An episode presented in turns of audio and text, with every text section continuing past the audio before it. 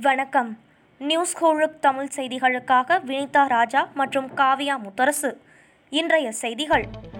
சென்னையில் இந்த ஆண்டு கொரோனாவால் பாதிக்கப்பட்டவர்களில் பாதிக்கும் மேற்பட்டவர்களுக்கு மருத்துவமனைகளில் தங்கி சிகிச்சை பெற வேண்டிய நிலைமை ஏற்பட்டுள்ளதாக தகவல் வெளியாகியுள்ளது. கொரோனா தொற்று உறுதியாகும் நபர்களில் சுமார் ஐம்பது சதவிகிதம் பேருக்கு தீவிர அறிகுறி இருப்பதால் அவர்களை மருத்துவமனைகளில் அனுமதிக்க வேண்டிய நிலை உள்ளதாக மருத்துவர்கள் கூறுகின்றனர்.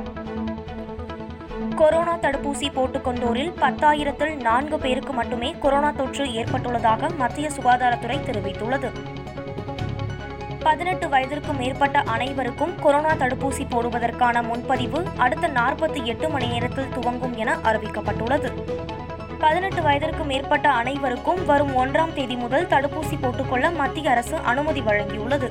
அதன்படி வரும் சனிக்கிழமை முதல் கோவின் இணையதளத்தில் அதற்கான முன்பதிவு செய்து கொள்ளலாம் என அறிவிக்கப்பட்டுள்ளது. தூத்துக்குடி ஸ்டெர்லைட் ஆலையில் ஆக்சிஜன் மட்டும் தயாரிப்பதற்கு வேதாந்தா நிறுவனத்தை அனுமதிக்கலாம் என உச்சநீதிமன்றத்தில் மத்திய அரசு கூறியுள்ளது.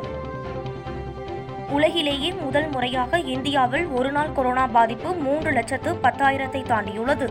கடந்த இருபத்தி நான்கு மணி நேரத்தில் மூன்று லட்சத்து பதினான்காயிரத்து எண்ணூற்று முப்பத்து ஐந்து பேருக்கு தொற்று உறுதி செய்யப்பட்டுள்ளது.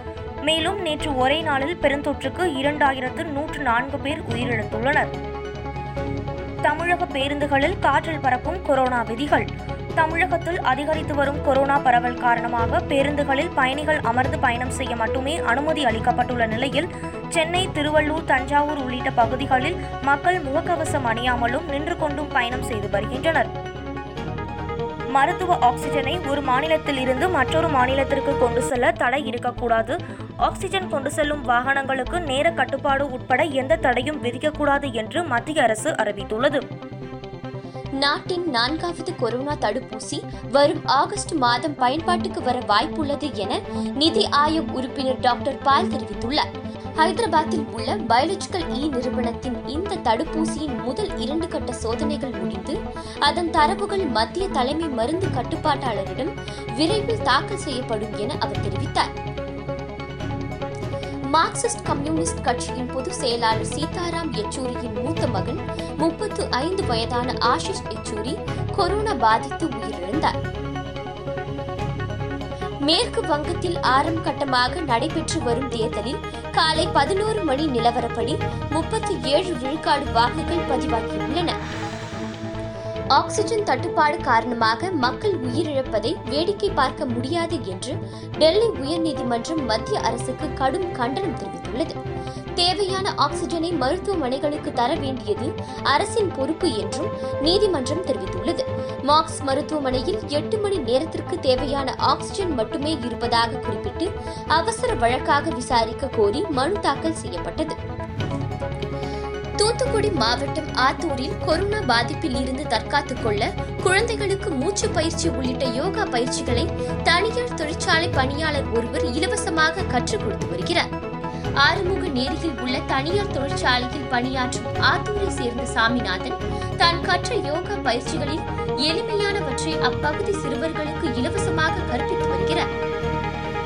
கிருஷ்ணகிரி மாவட்ட ஒருங்கிணைந்த நீதிமன்றத்தில் காவலர் அன்பரசன் துப்பாக்கியால் சுட்டு தற்கொலை செய்து கொண்டுள்ளார். நீதிமன்ற வளாகத்தில் உள்ள அறையில் அவரது உடல் கண்டெடுக்கப்பட்டுள்ளது.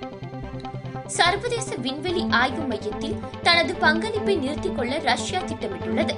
அமெரிக்கா ரஷ்யா உள்ளிட்ட பதினாறு நாடுகள் இணைந்து சர்வதேச விண்வெளி ஆய்வு மையத்தை கடந்த ஆயிரத்து தொள்ளாயிரத்து தொன்னூற்றி எட்டாம் ஆண்டு முதல் இயக்கி வருகின்றன. இந்நிலையில் இரண்டாயிரத்து முப்பதாம் ஆண்டுக்குள் சொந்தமாகவே விண்வெளி ஆய்வு மையத்தை தொடங்க திட்டமிட்டுள்ள ரஷ்யா அதற்கு முன்னதாகவே இரண்டாயிரத்தி இருபத்தி ஐந்தாம் ஆண்டு சர்வதேச விண்வெளி ஆய்வு மையத்தில் இருந்து வெளியேறப் போவதாக அறிவித்துள்ளது வளிமண்டல மேலடுக்கு சுழற்சி காரணமாக தமிழகத்தில் ஐந்து நாட்களுக்கு மழைக்கு வாய்ப்பு என சென்னை வானிலை ஆய்வு மையம் தெரிவித்துள்ளது. இத்துடன் இந்த செய்தி தொகுப்பு நிறைவடைந்தது. நன்றி வணக்கம்.